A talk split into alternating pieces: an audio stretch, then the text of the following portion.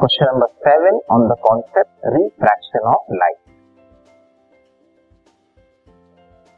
a beam of light enter from air into a glass plate having refractive index 1.50 what is the speed of the light beam in the glass plate ठीक है? तो question के according ये है कि light जो है air से ग्लास प्लेट में एंटर कर रही है। ग्लास प्लेट प्लेट का जो है रिफ्रैक्टिव इंडेक्स आपको ऑलरेडी दे दिया है। मतलब यहाँ पर रिफ्रैक्टिव इंडेक्स कैलकुलेट नहीं करना है, बल्कि रिफ्रैक्टिव इंडेक्स की वैल्यू का यूज़ करते हुए आपको बताना है कि लाइट की जो स्पीड है ग्लास प्लेट में क्या हो जाएगी। ठीक है? आपको स्पीड ऑफ़ लाइट निकालना है। क्योंकि तो आपको रिकॉल अगर करो तो रिफ्रैक्शन होता क्या है?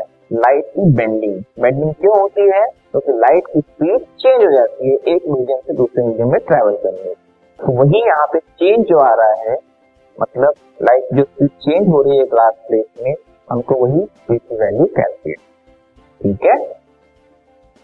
हम कॉल करेंगे। उससे पहले आप थोड़ा रिकॉल करो कि रिफ्रैक्टिव इंडेक्स का स्पीड से रिलेशन क्या है। देखिए, क्या रिलेशन है? ये रिलेशन है। N M equal speed of light in air or vacuum upon speed of light in the medium means जिन दो मीडियम की हम बात कर रहे हैं, जैसे एक अगर एयर है और दूसरा मीडियम डिस्टेंस है तो इनकी स्पीड का जो हम रेशियो लेते हैं, उसी से हमें रिफ्रैक्टिव इंडेक्स मिलता है। ठीक है? जहाँ पे speed of light in the medium वो सेकेंड मीडियम की बात हो रही है। Speed of light in the air को सी से डिनोट किया जाता है। और speed of light in the medium को वी से डिनोट कर रहे हैं हम। और रिफ्रैक्टिव इंडेक्स किसका निकलेगा? सेकेंड मीडियम का एयर का नहीं। With respect to second medium medium का रिफ्रैक्टिव इंडेक्स निकलेगा विथ रेस्पेक्ट टू एयर ठीक है?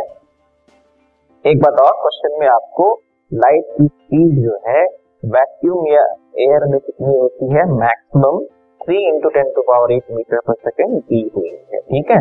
इसका भी हम यूज़ करेंगे। ओके तो इस कॉन्सेप्ट के अकॉर्डिंग हमें रिफ्रैक्टिव इंडेक्स दिया हुआ है और लाइट की स्पीड जो वैक्यूम या एयर में होती है, वो भी पता है। तो बस हमें डायरेक्टली जो है फॉर्मूला अप्लाई करना है। कैसे refractive index N equal to C upon V C है लाइट की स्पीड इन एयर या वैक्यूम वी लाइट की स्पीड इन द मीडियम तो यहाँ मीडियम क्या है? ग्लास प्लेट तो ग्लास प्लेट का वी निकल आएगा कैसे?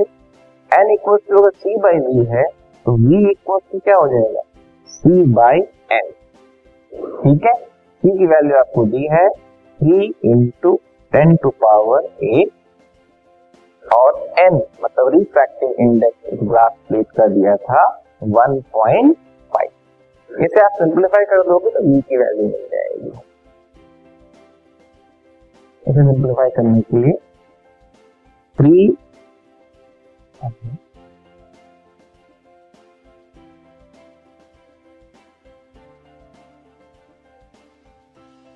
three into ten to power eight one point five का डेसिमल हटाएँगे तो आपको थ्री बाई टू मिलेगा, जो कि सिंप्लीफाई करने पे three into two by three into ten to power eight हो जाएगा। ठीक है? थ्री और three cancel result is only two into ten to power eight metre per second इस तरह से ग्लास प्लेट में जो लाइट की स्पीड है, वो हो जाएगी two into ten to power eight metre per second मतलब देखिए लाइट की स्पीड कम हो गई।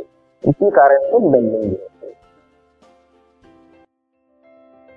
this podcast is brought you by hub hopper Shiksha Abhiyan अगर आपको ये पॉडकास्ट पसंद आया तो प्लीज़ लाइक शेयर और सब्सक्राइब करें और वीडियो क्लासेस के लिए शिक्षा अभियान के यूट्यूब चैनल पर जाएँ।